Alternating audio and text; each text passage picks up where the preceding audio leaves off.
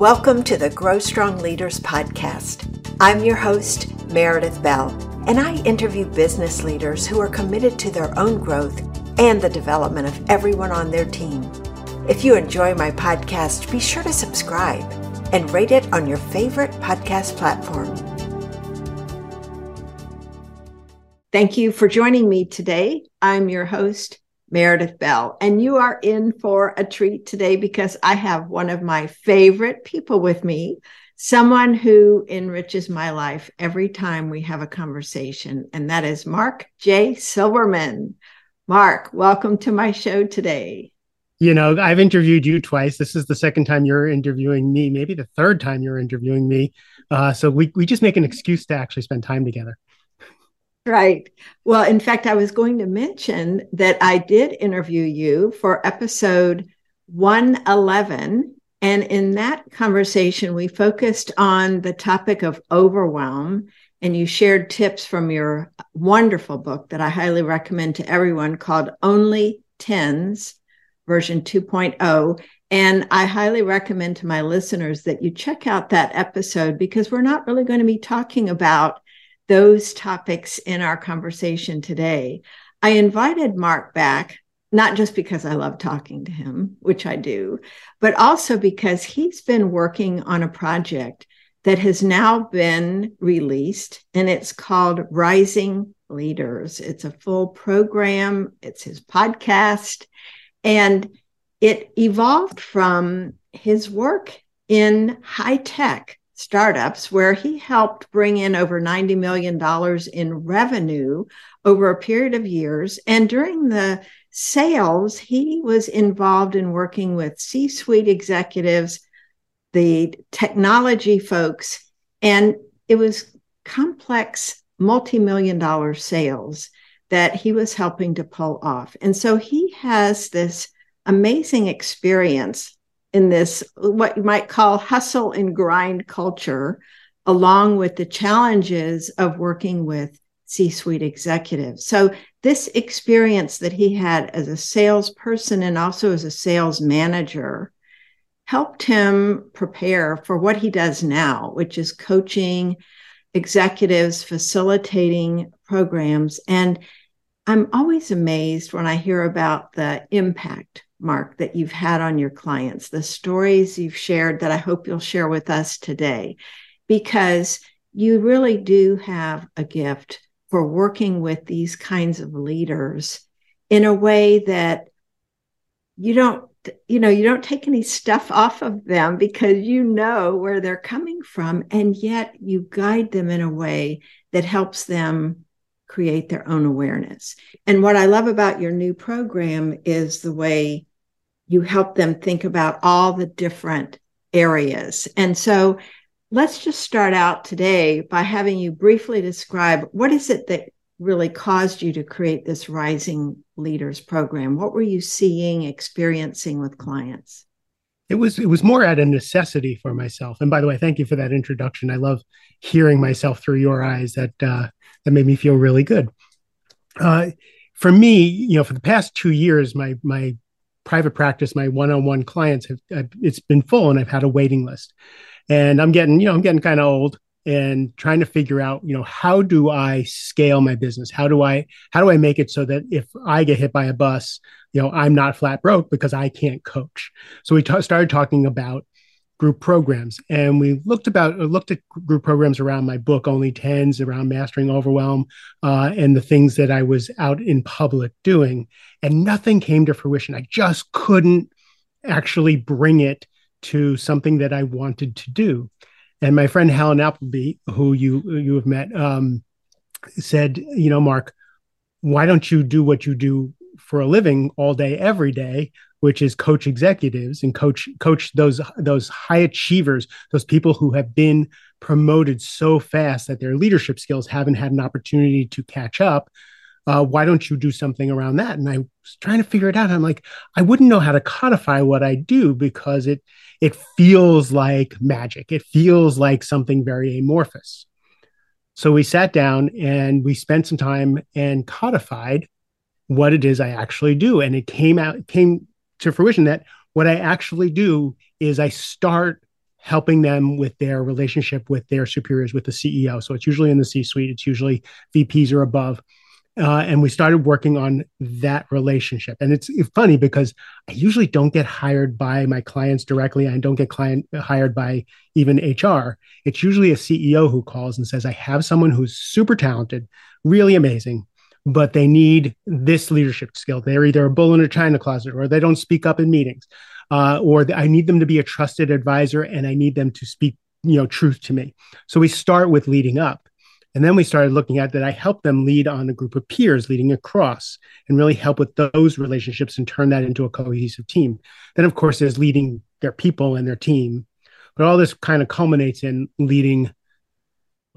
So we use the fodder of your relationships with your superiors, your relationships with your peers, your relationships with the people who work for you, and in your personal life to actually build the kind of person who can be successful. Because the reason I got into this in the first place was because I couldn't stand seeing what happened to people with the the the agreement, the silent agreement we made to be in the one percent to you know kill our our health, our relationships, you know, all for the almighty dollar. And I, you know, that has evolved to these leadership skills. But as you know, it's only interesting to me as long as it leads to the person having a more fulfilling, whole, and sustainable life. Mm-hmm. Well, I love those four areas that you cover and I'm curious when you actually get hired to work with someone, which of those do you start with? And that that's the controversy because you would think it would be leading yourself, like let's work on ourselves and then go out. I it, for me that doesn't give immediate results. I'd rather use real world events. So what what triggered you about your boss? What did the CEO say to you that that sent you in a tailspin? or how are you approaching that relationship what's going on on the on the leadership team and where are you bumping heads when we start to actually work with leading up and working with the, the ceo it it the reflection is is the first order of business. So we start with the CEO. Plus, that's more bang for the buck because when the CEO calls a month or two later and says, "What have you done with so and so?" Oh my God, they're a different person. I'm like, the person who needed to hear, see the shift saw the shift. So it's a little selfish on my part too, because I love getting that phone call, and I I get it almost every engagement I've ever had. Uh, then we work on leading with your peers because again, we want to we want to both make an impact really quickly, and second, we want to have fodder for how are you and you know where is your competitiveness? Where is your lack of self-esteem? Where are you self-conscious? Where where is the being on a team of leaders reflecting back to you your lack? And how are mm-hmm. you acting with it? The reason we do leading the, the team third is because there's a ton of leadership courses on on uh, leading your team. There's plenty there's plenty to go to to learn how to be a better leader for your team. Now we work on that because that center of gravity and the the the, the the things that I use for leading up and leading across work with leading the team being grounded being centered being interested in people you know learn learning you know uh, you know we build an empathy map for everybody in your organization. You know what are their hopes? What are their dreams? What are their values? What are their triggers? What you know what where are they trying to go? All that stuff. When you learn that about people now you're you've increased your ability both to influence and connect with those with those people and then lastly, we go to leading yourself because now we're left with a whole array of the world reflecting back to us how we interact in the world, how we're being in the world. Now we have something to work on for for yourself. Hmm. Well, empathy map. I got to gra- grab onto that because that was um, that's a very interesting thing. Let's let's start with the leading up so, what is it you're helping this person do in terms of being more effective? And let's just say the CEO, it's whatever, whoever their um, boss is, but let's just assume for the moment it's the CEO, because I think what you're about to share is so relevant for anyone in an organization who has a boss that exactly. needs to understand. And, and you're right, there's lots of leadership material for leading your team but not so much for up. And so I would love to have you share what have, first of all, what are some of the struggles people have with dealing with their CEO? What what are some of the obstacles and how are you helping them develop this empathy map that you referenced that makes that relationship better? So if you're a fast rising leader, you probably have some confidence or maybe some cockiness. You know, you've been successful, you've you know, you've gone up through the ranks pretty quickly and you're pretty full of yourself. You probably think you can do the CEO's job better than she or he can. Right? You probably have, you know, you, you probably have, you know, you have a vantage point of the company and the inner workings of the company, sometimes that the CEO doesn't. So you think you know better than they do. So the first thing I do is kind of right size them to understand that the CEO is the CEO for a reason, right? The second piece is often CEOs are absolutely wonderful, amazing people. But also, if you're going to be in a fast growing company, the personality type for someone to become a CEO of that organization is going to be pretty tough, right? They're going to have personality quirks. They may be a visionary with ADD, right? They're wonderful, they're amazing. But if they're a visionary with ADD, you know they're going to be spouting out projects and direction and all kinds of stuff and they're going to need people on the team to hone that visionary in to the projects that they can actually work on right? So you have to be able to speak truth to power but you have to be able to speak truth to power in order for them to hear it. You can't say no to your ceo you can't say no to your boss.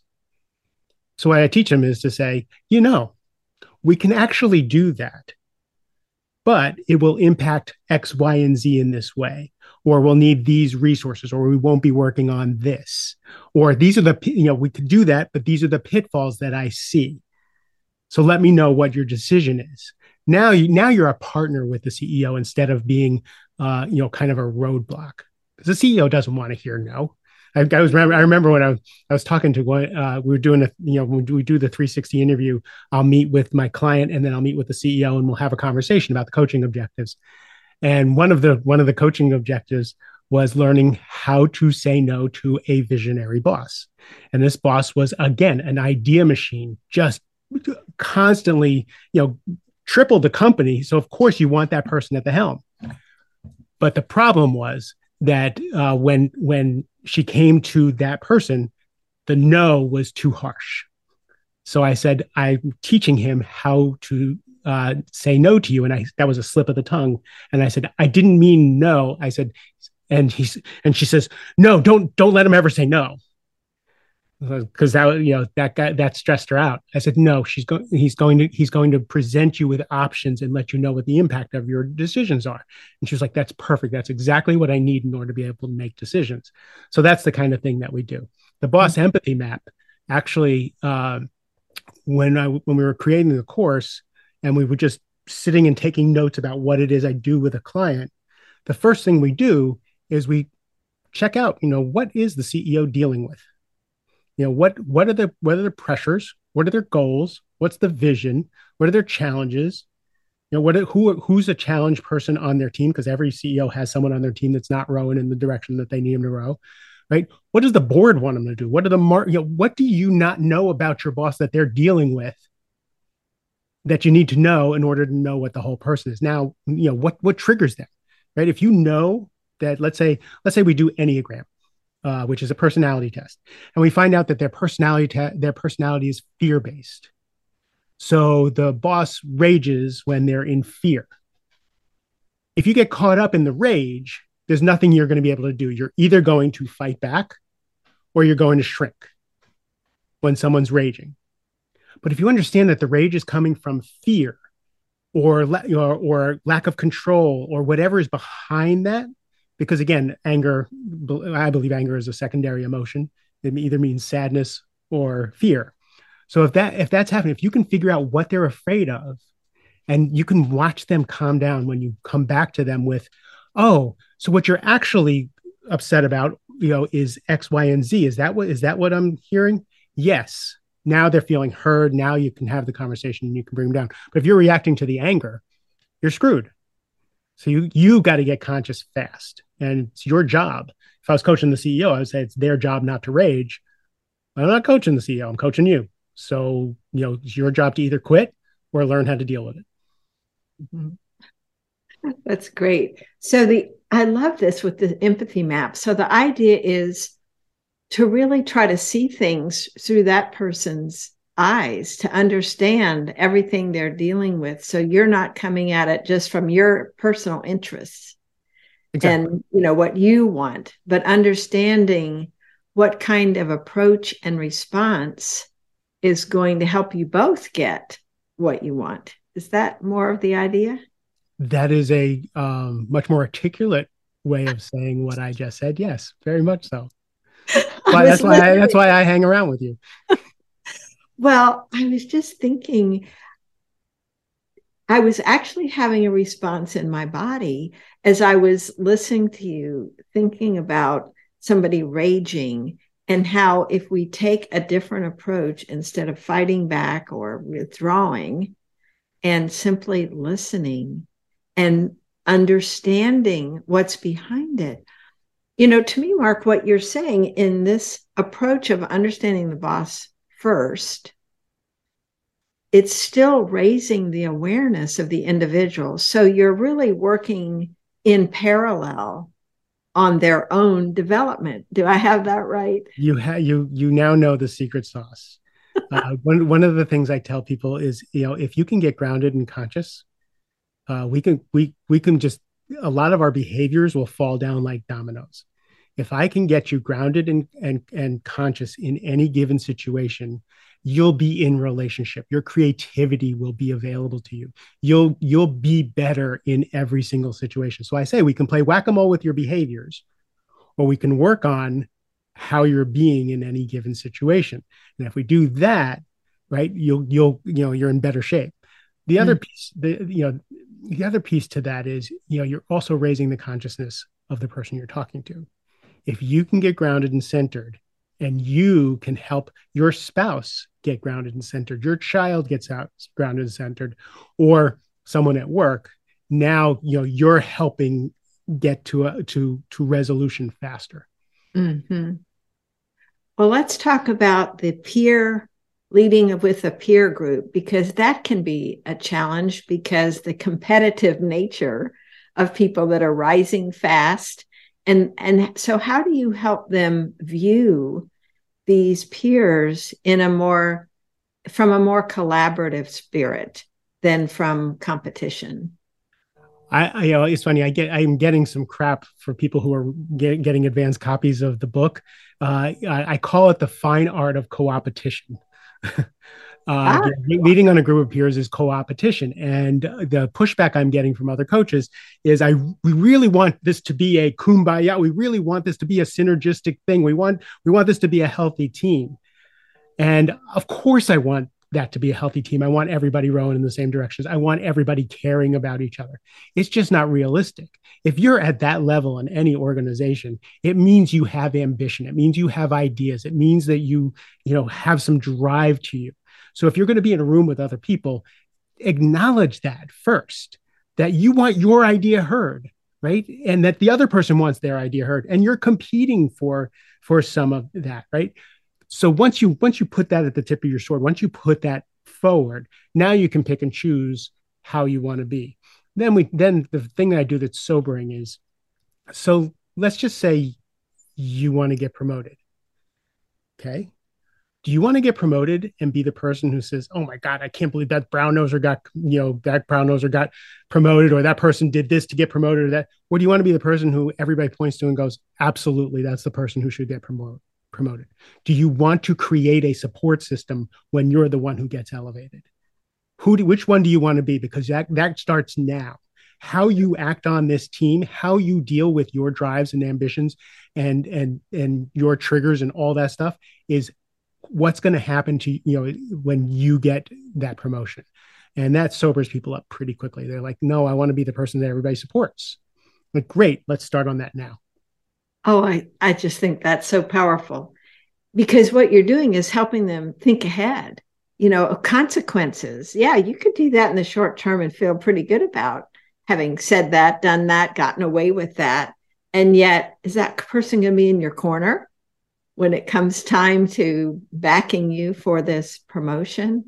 I think that's great. What kind of pushback do you get from folks when you are, or do you get any? Do they buy into this pretty quickly because they see the wisdom of what you're sharing with them? Again, it depends on the personality type, right? So if you have a personality type who is really their motivation is you know their deep fear is being out of control right then you have to you have to coach them that way if another person is is more uh, about harmony and connection and don't doesn't speak up enough you have to coach from that direction. So the, the pushback is usually the wrongs that have happened to them in the past and why they are the way they are or why they have to be doggy dog in the first place. And was i had a conversation with mark crowley who you interviewed and introduced me to and and he said you know you really want to blaze your own trail do you really want to be buffeted about by how other people are being? Or do you want to be the kind of person you want to be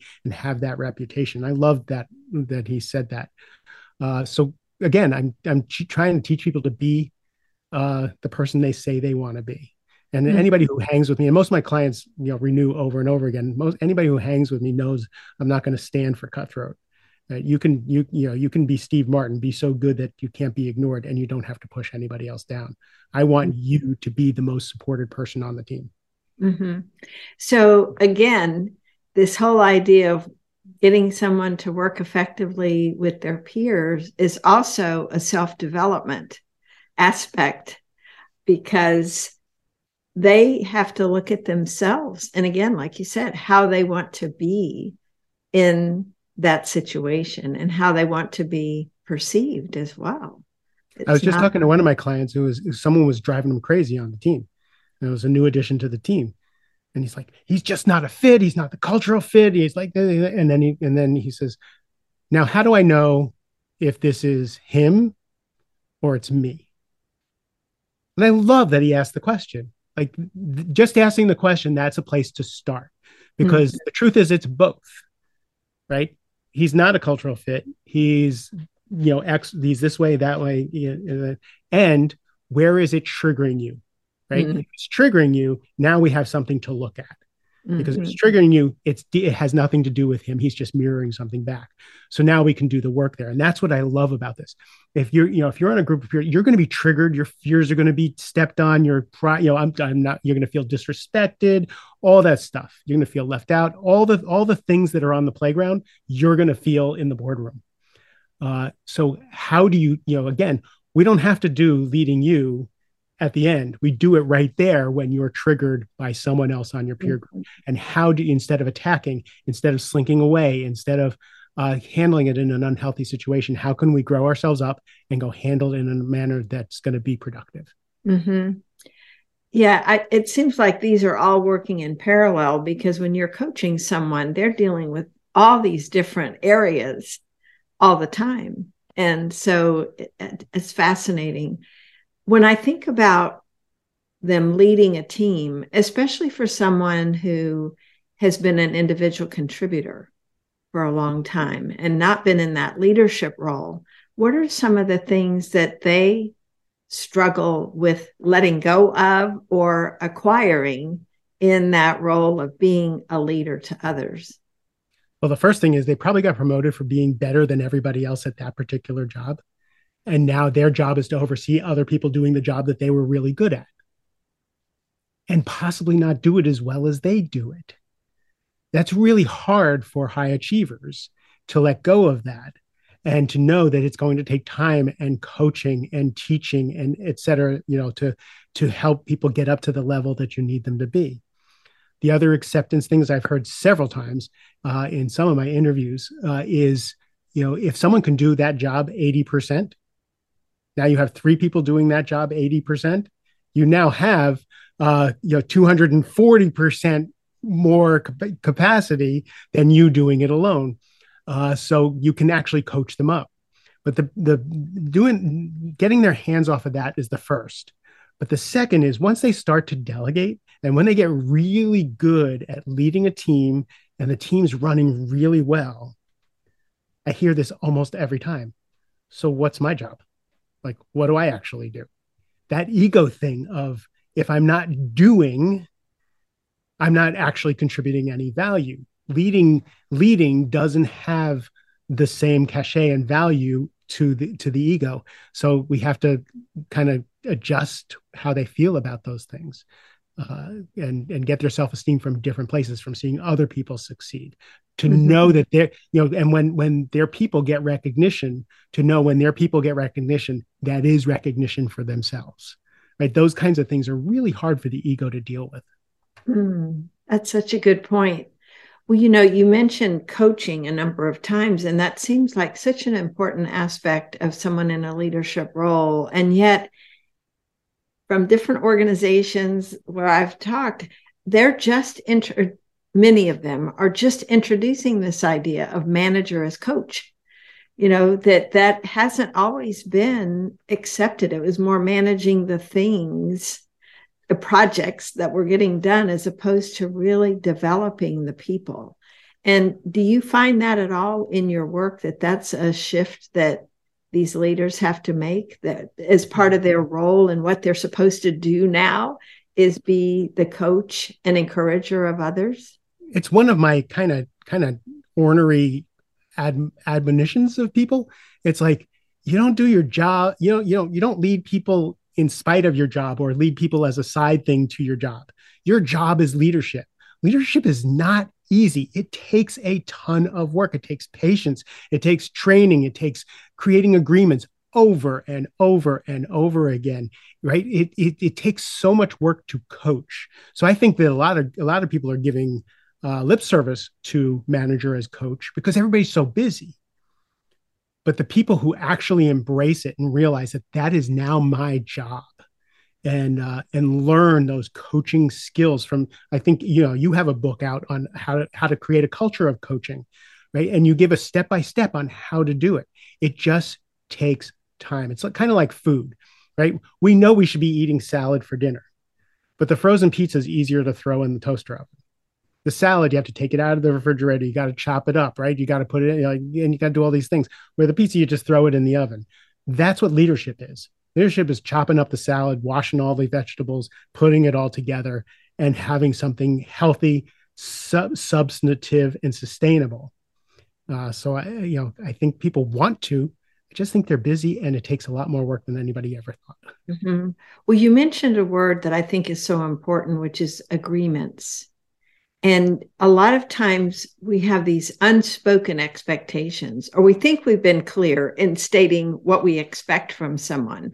I would love to hear your distinction between an expectation and an agreement and the difference it makes in how things get done my my definition of agreements versus expectations is you know our mutual friend steve chandler uh, has a has a wonderful take on that basically is is if you do not create strong agreements expect to be disappointed. At best maybe someone will meet what what you decided you know to have happen but most of the time you're going to be disappointed. Having explicit agreements and and stating it and again if you have a teenager you understand this and you ha- you ask a teenager to go do something and they don't do it and then you ask a teenager to go do it and they agree to it and they don't do it. And you say, What happened? They said, We never talked about it.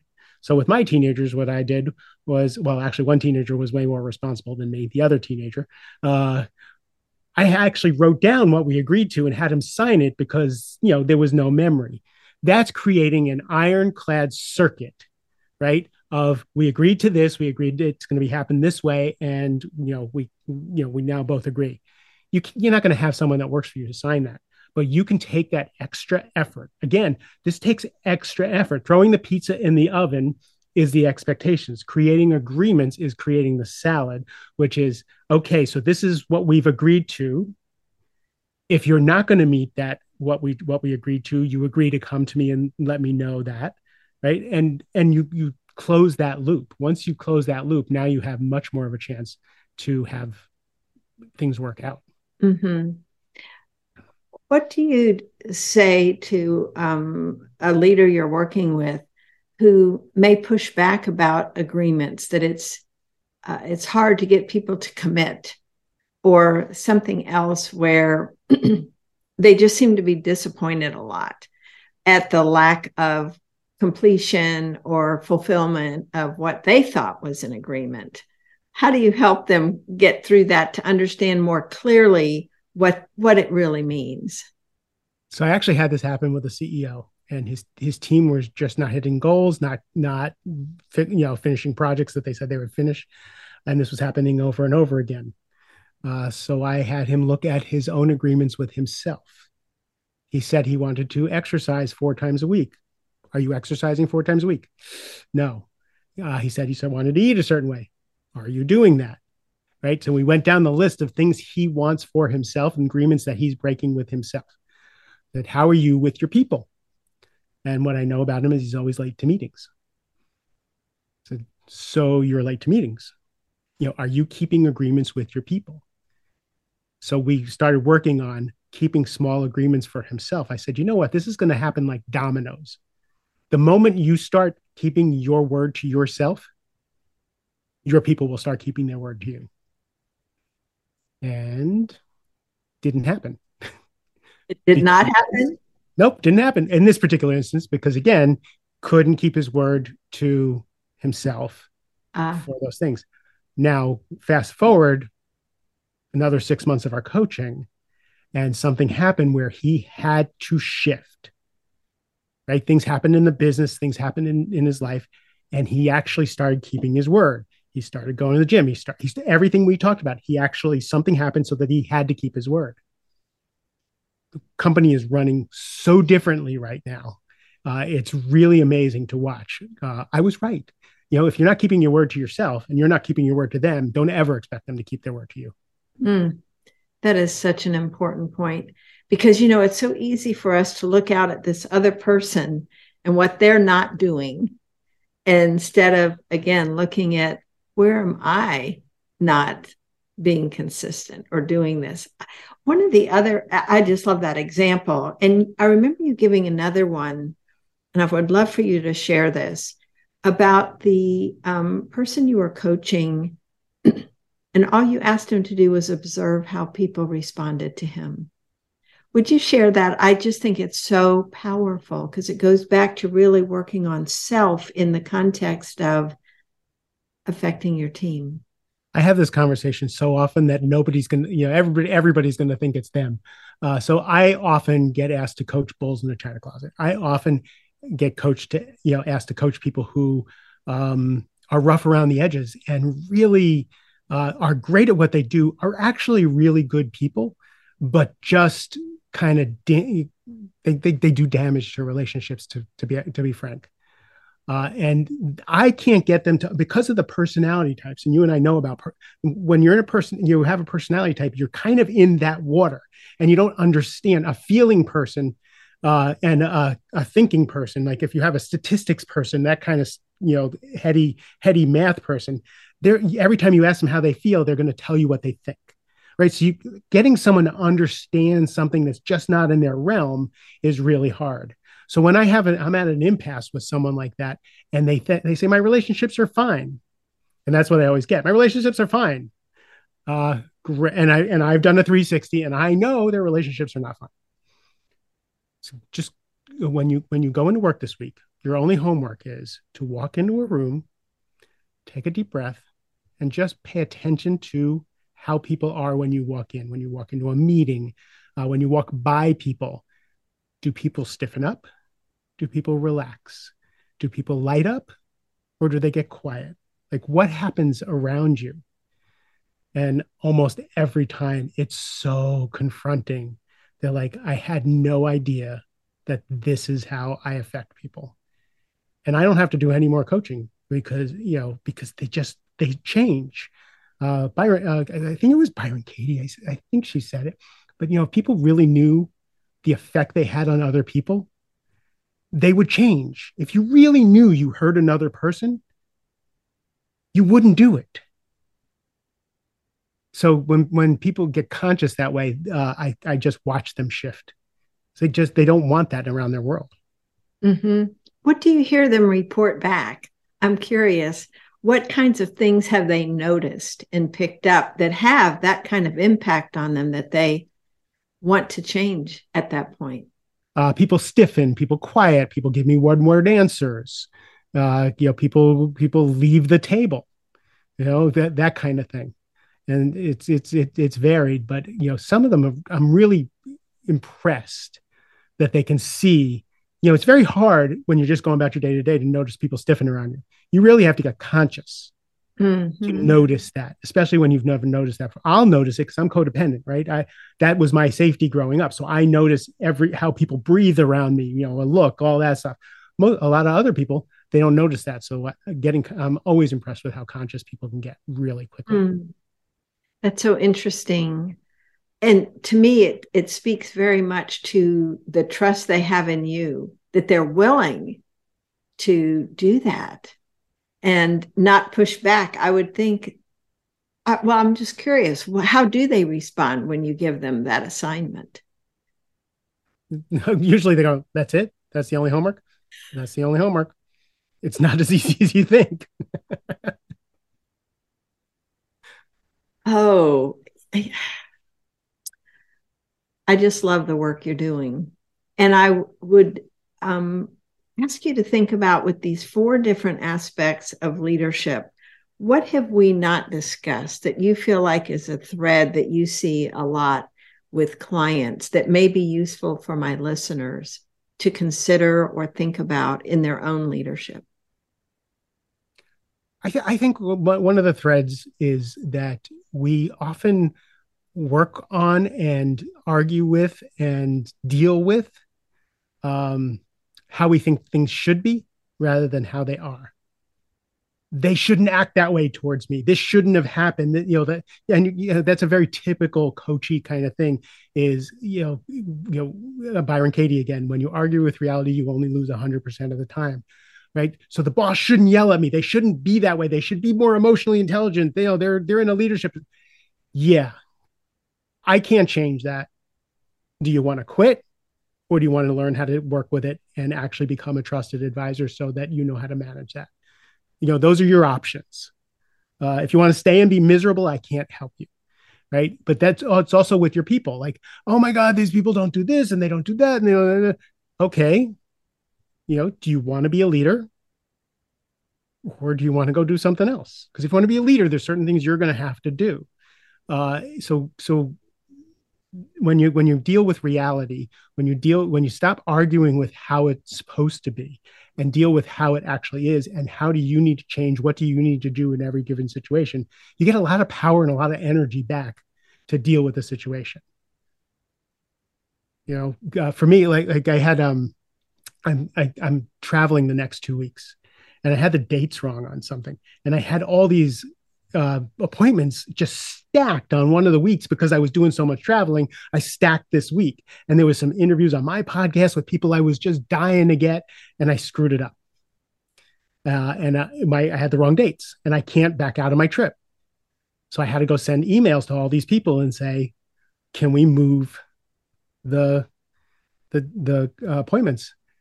And it, three days went by, four days went by, and I still haven't sent the emails out. I'm just dying inside because it was so hard to get these people to schedule and all this stuff. And finally, I sat down on my computer, put my headphones on, my ADD music, and I banged out the emails. And response after response came back. Of course, Mark, this happens. We'll we'll reschedule. We'll do this. Ten minutes worth of work. Everything's handled. the The schedule is completely cleared. Everything's fine. I spent so much energy on the catastrophe, on how dumb I was for like I, just all that energy instead of saying, okay, this is what happened. I'm going to go handle this. Again, because I'm subjective, right? Anybody else can look at my life and my my situation and go, of course you could, you know, just send out the emails and and handle this. I would mm-hmm. tell somebody else to go do that. But when you're mm-hmm. subjective, you have all that monkey mind going on with all that stuff. So that's what happens with leaders is there's so much monkey mind going on with your relationships with your peers with what your boss thinks of you with what's going on with you you know. If you just stop and deal with reality it changes everything. Mm.